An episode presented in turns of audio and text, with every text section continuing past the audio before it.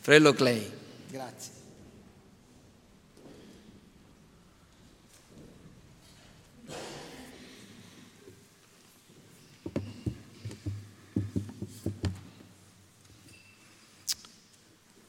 Buonasera a tutti.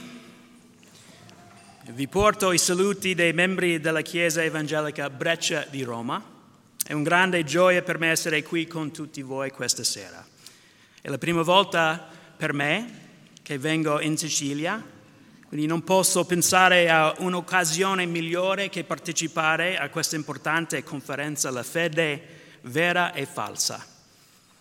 Mi è stato affidato il compito di fornire una breve introduzione all'uomo, J. Gresham Machen, e l'introduzione al suo libro Cristianesimo e Liberalismo, pubblicato in italiano da Alfa e Omega nel 2014.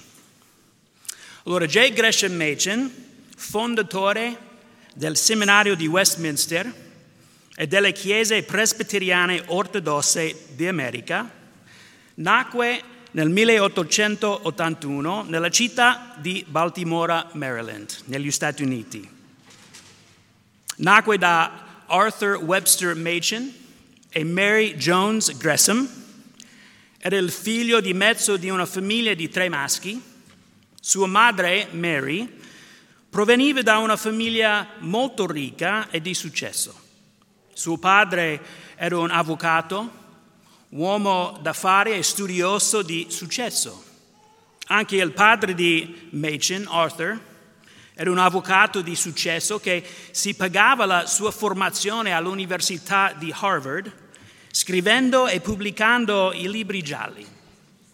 Così lui non è uscito con debito. Machen crebbe in una, in una casa piena di letteratura classica, la Bibbia, e opere puritane e la sua famiglia frequentava fedelmente la chiesa presbiteriana locale.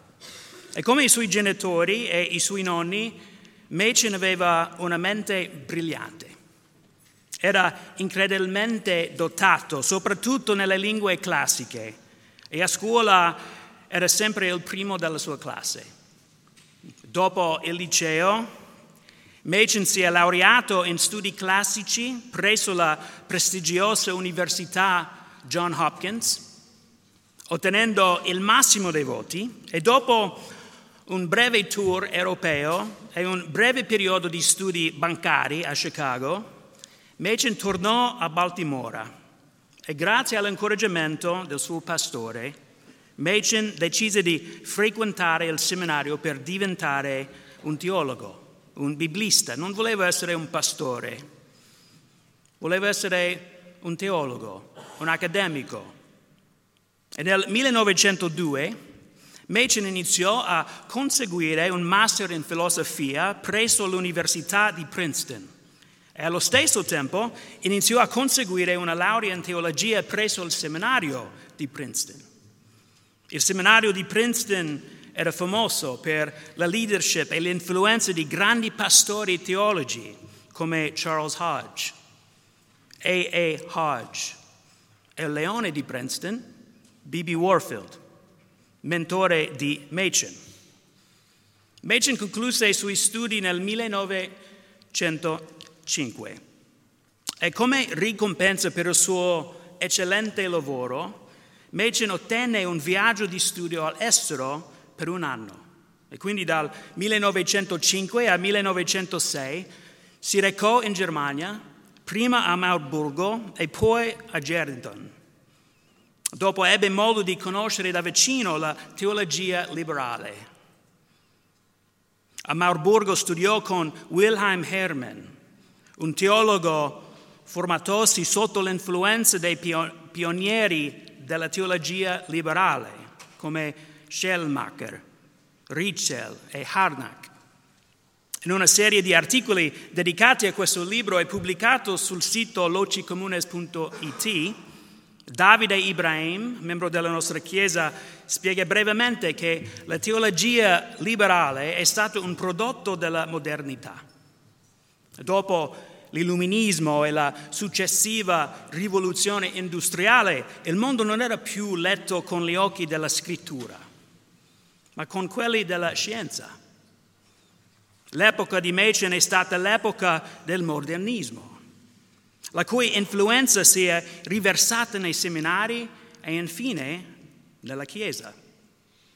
I movimenti progressisti e naturalisti crebbero rapidamente, producendo un'antropologia troppo ottimista, un forte sentimentalismo, una fiducia esagerata nei progressi della nuova epoca per risolvere i problemi dell'uomo e una particolare arroganza nel ritenere che l'umanità fosse finalmente in grado di comprendere e spiegare il mondo naturale attraverso la scienza e il ragionamento naturale. Poi l'altra, l'alta critica fu applicata all'interpretazione biblica e tutto ciò che era soprannaturale fu negato. La paternità divina della scrittura dell'Antico e del Nuovo Testamento fu sostituita da nuove teorie che affermavano che la Bibbia era solo una creazione dell'uomo.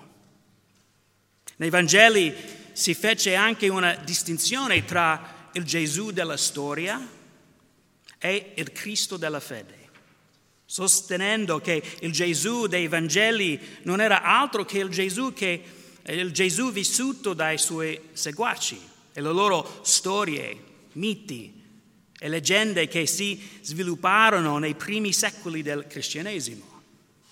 Quindi tutto ciò che non poteva essere compreso naturalmente veniva rifiutato. Ad esempio i miracoli, la nascita virginale di Gesù, la sua risurrezione. E quindi le tendenze fondamentali del cristianesimo ortodosso e la fede confessionale e riformata negate.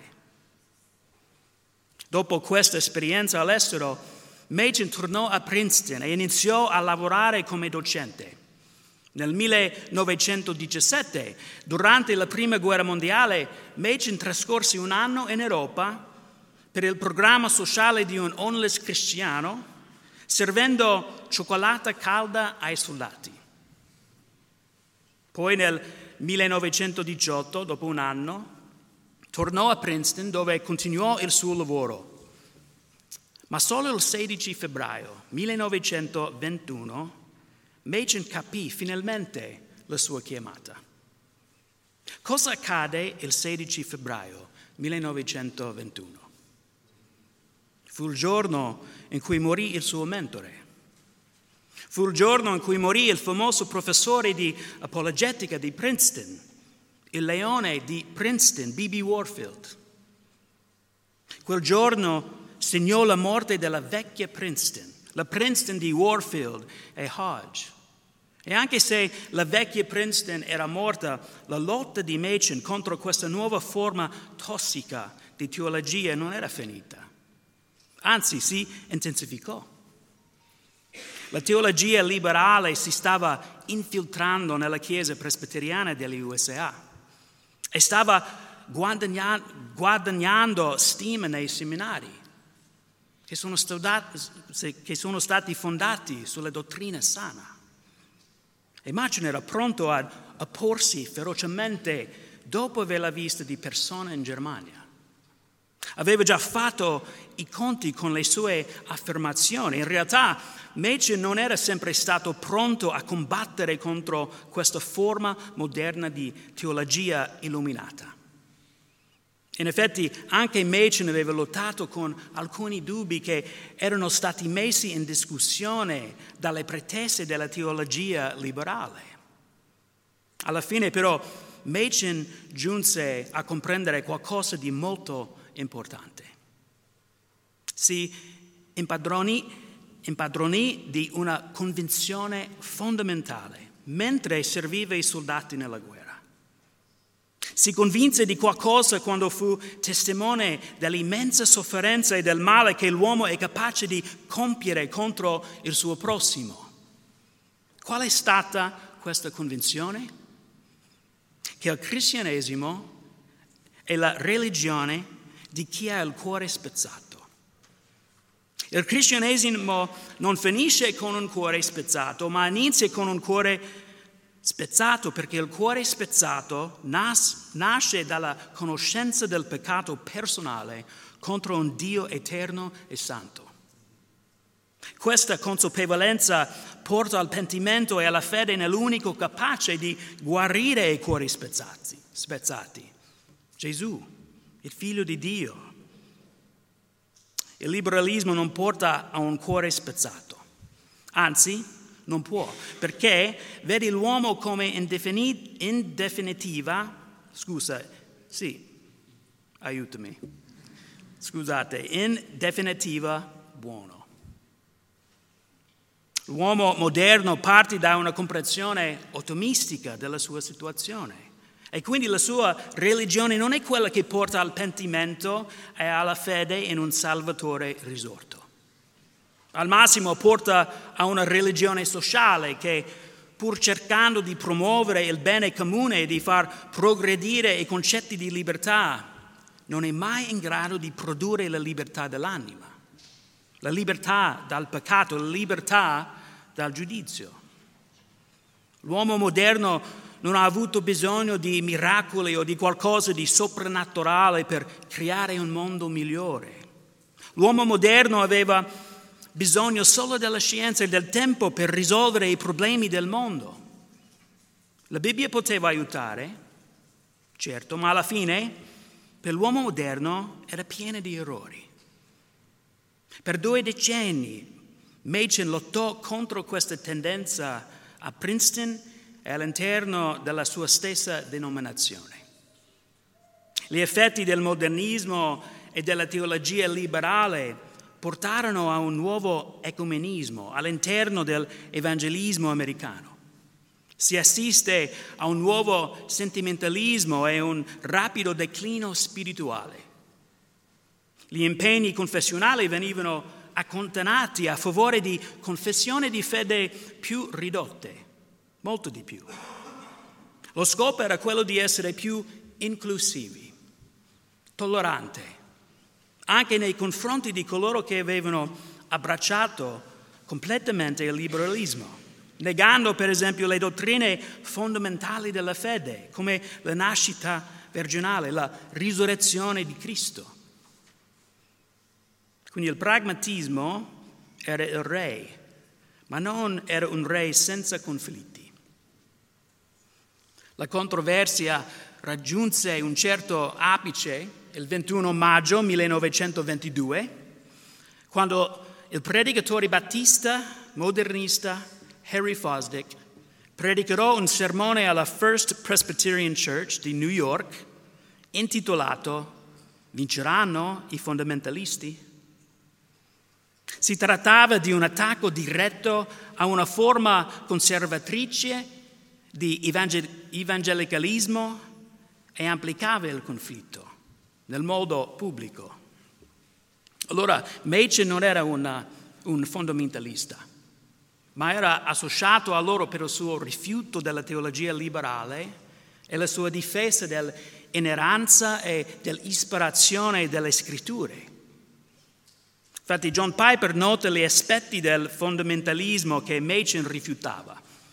Essi erano l'assenza di prospettiva storica, la sostituzione delle confessioni storiche con credi brevi, la mancanza di preoccupazione per una precisa formulazione della dottrina cristiana, le tendenze, tendenze pietistiche e perfezionistiche, ad esempio una rigida posizione contro il fumo e l'alcol, la mancanza di impegno per trasformare la cultura e una propensione al premillennialismo.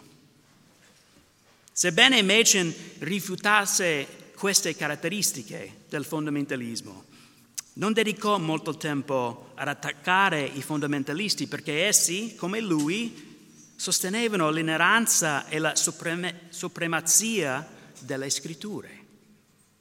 Quindi la battaglia di Machen non era contro i fondamentalisti, ma piuttosto una feroce opposizione contro una falsa forma di cristianesimo.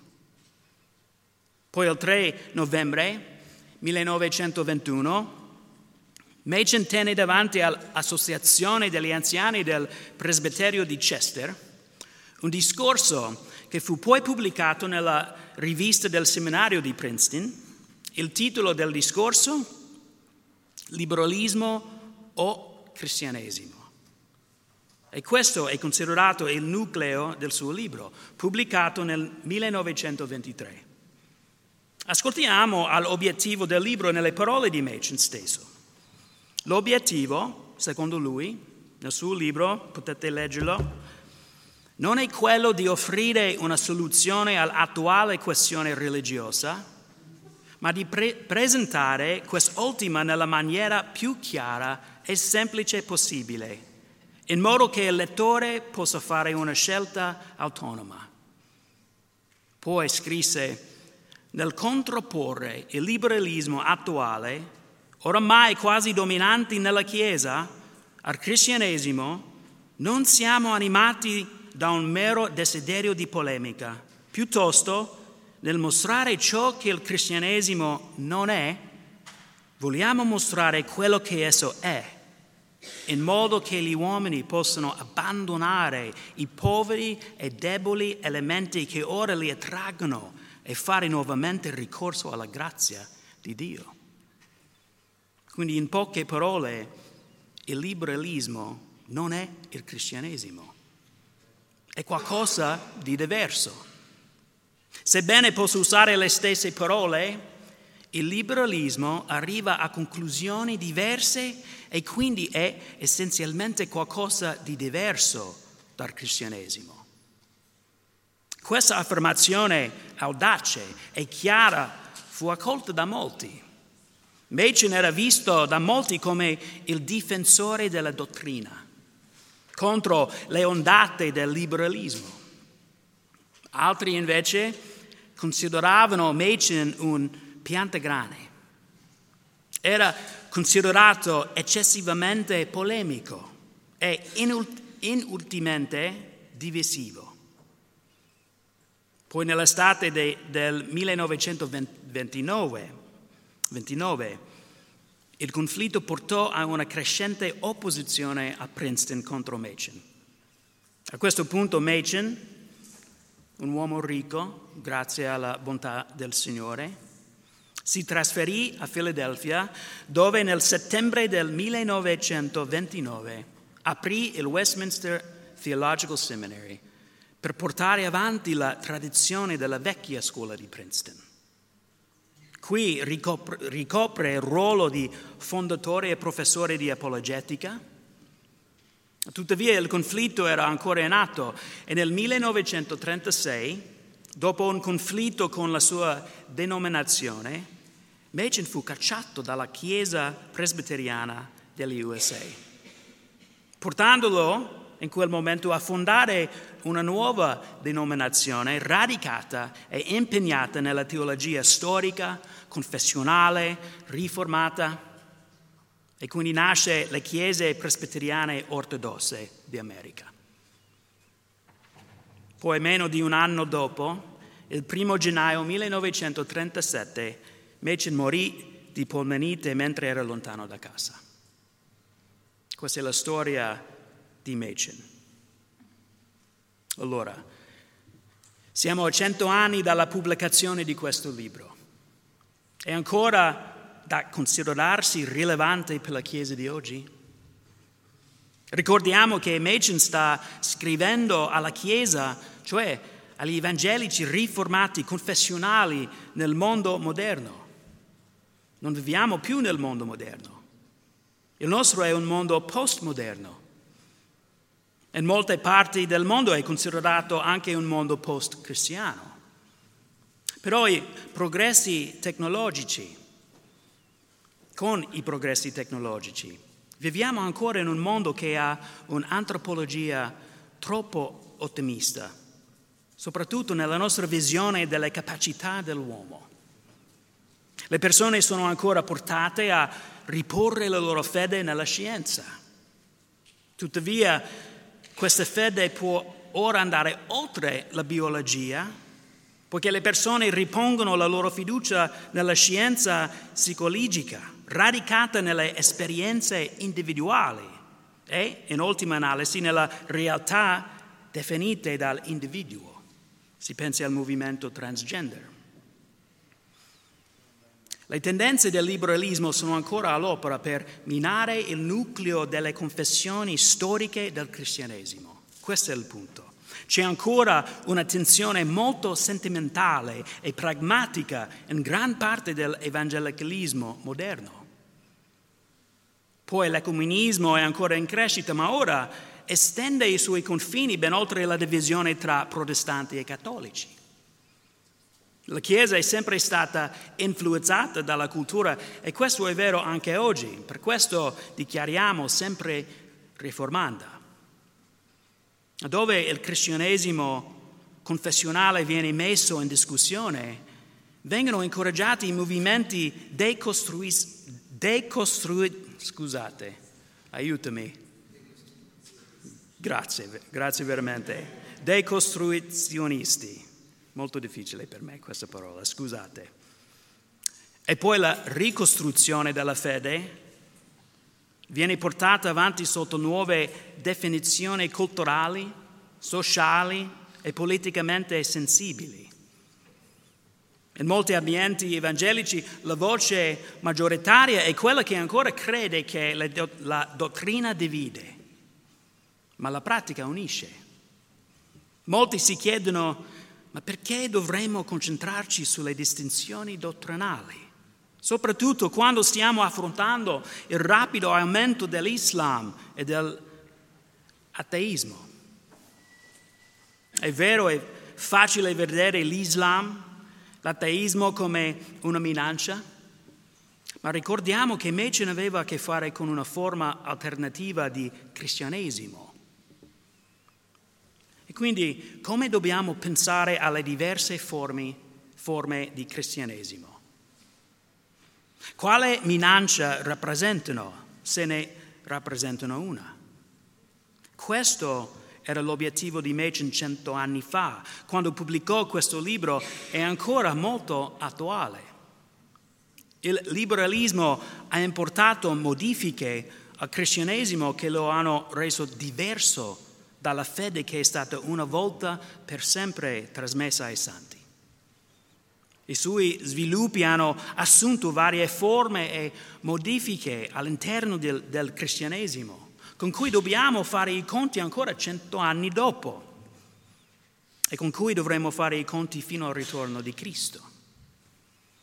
E per questo motivo vorrei concludere presentando un utile tipologia che utilizziamo con il progetto della Reformanda Initiative Roma, cioè un progetto che cerca di aiutare la Chiesa evangelica globale a comprendere il cattolicesimo romano.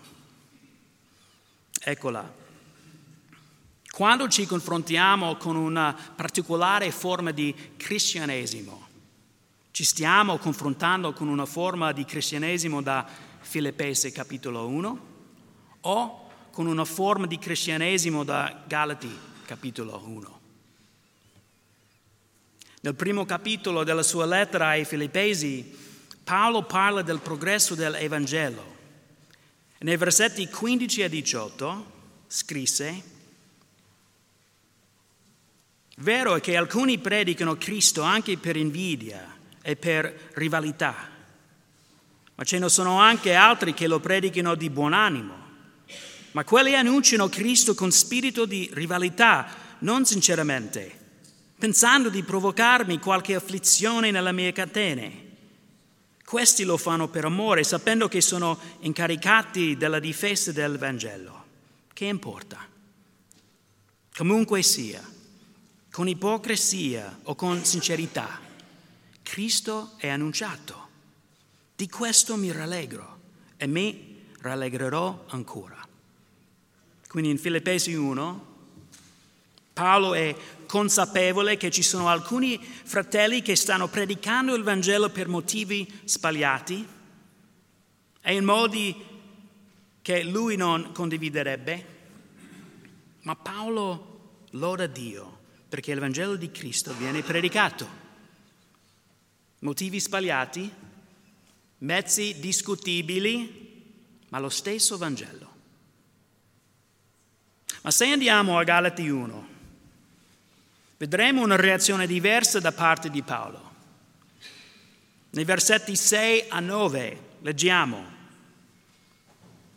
Mi meraviglio che così presto voi passiate da colui che vi ha chiamato mediante la grazia di Cristo a un altro Vangelo. Che poi non c'è un altro Vangelo, però ci sono alcuni che vi turbano e vogliono sovvertire il Vangelo di Cristo. Ma anche se noi o un agnello dal cielo vi annunciasse un Vangelo diverso da quello che vi abbiamo annunciato, sia anatema. Come abbiamo già detto, lo ripeto di nuovo anche adesso, se qualcuno vi annuncia un Vangelo diverso da quello che avete ricevuto, sia anatema. Quindi questo suona molto diverso da quello che Paolo fa in Filippesi capitolo 1. Filippesi 1 è una situazione in cui il Vangelo viene predicato, anche se con motivazioni imperfette, ma Galate 1 è una situazione in cui un falso Vangelo è entrato nella Chiesa. Si trattava di un messaggio che aveva alterato il semplice Vangelo che Paolo aveva proclamato. Il Vangelo era stato modificato aggiungendo o togliendo qualcosa al suo, alla sua potenza salvifica. E quindi il risultato era che il cosiddetto messaggio che veniva proclamato non era il Vangelo. Si trattava di un falso Vangelo, una fede falsa. E Paolo chiarisce che un falso Vangelo porta alla dannazione. Ora, qual era il semplice Vangelo che Paolo aveva proclamato?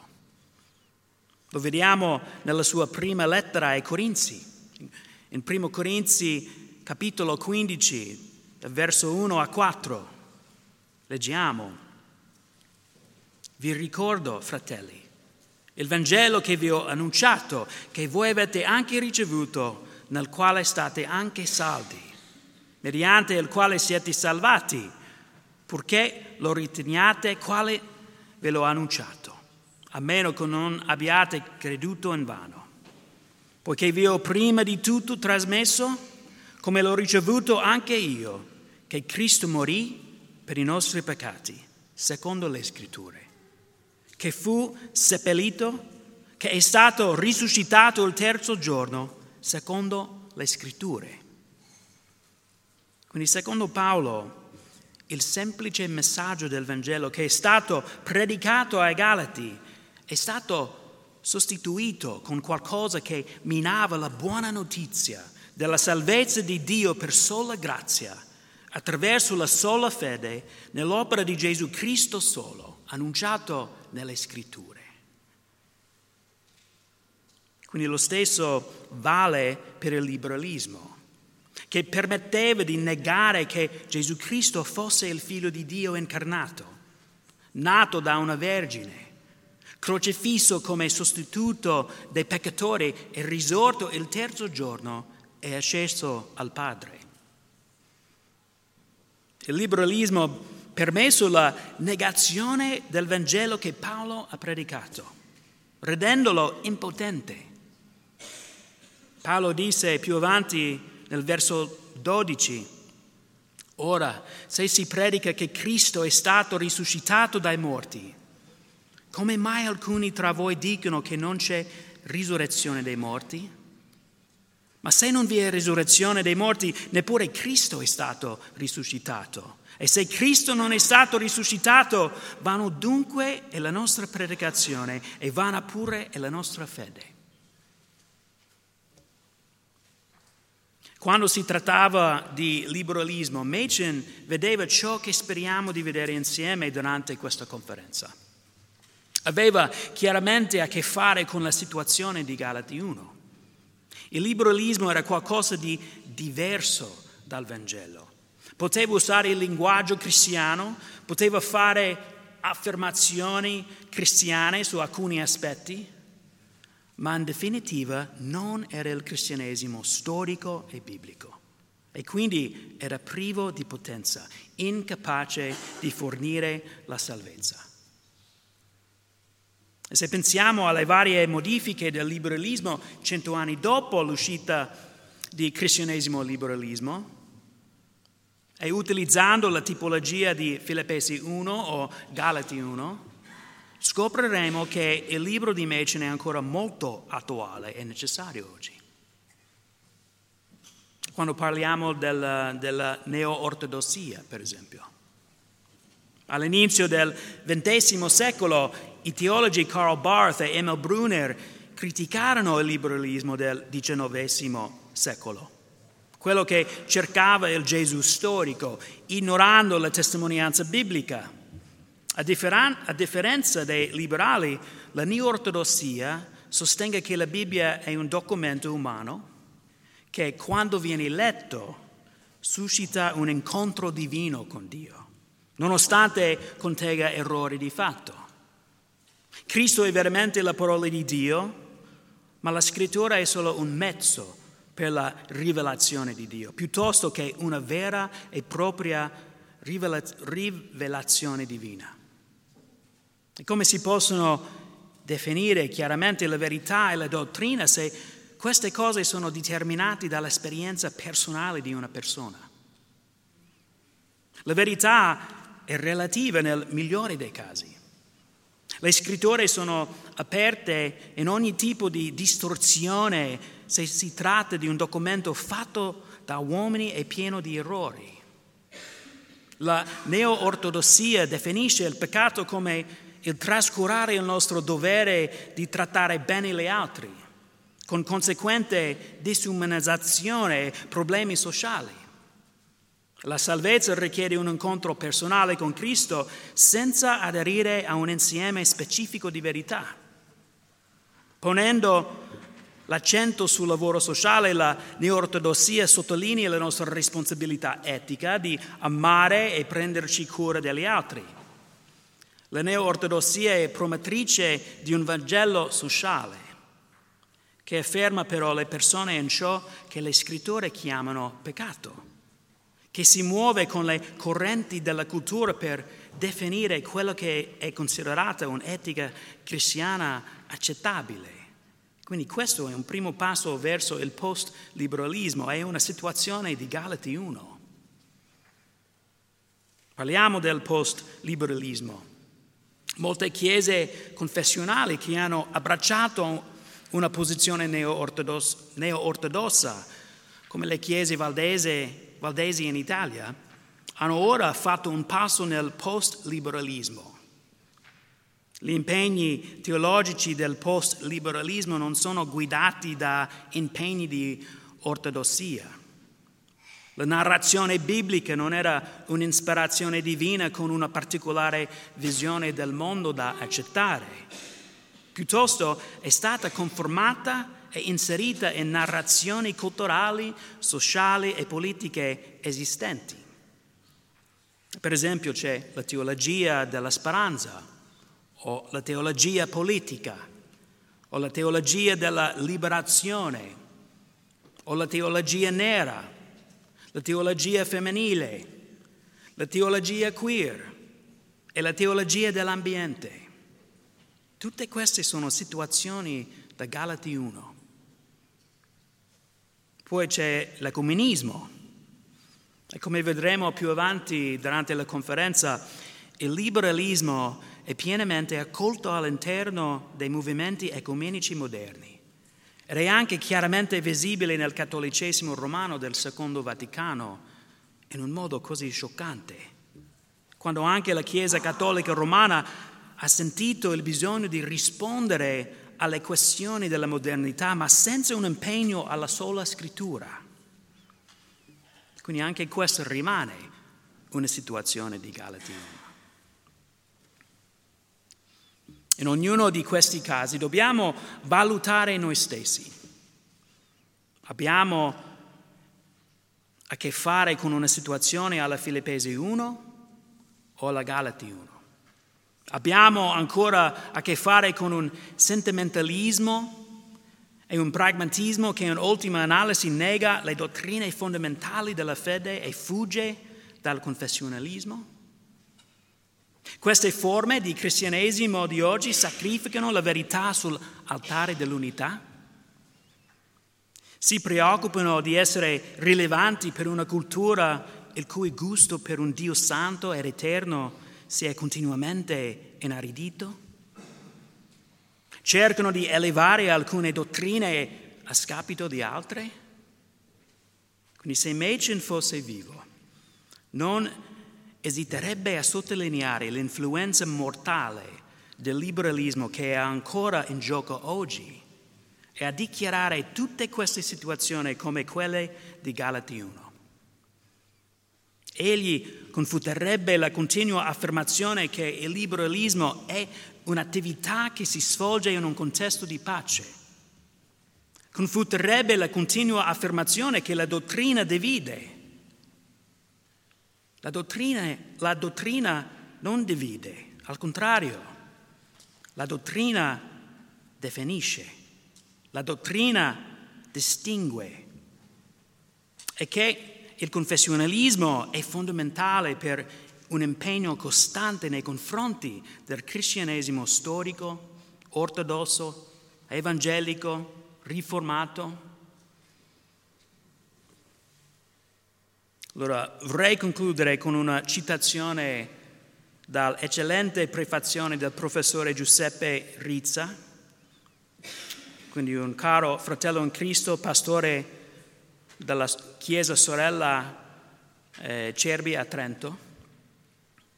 E lui ha scritto nella sua prefazione, di fronte alla propaganda dell'incredulità che caratterizza il liberalismo, i cristiani sono dunque chiamati a ripensare criticamente ciò che sentono, mettendo biblicamente alla prova le logiche condivise e immaginando possibili alternative.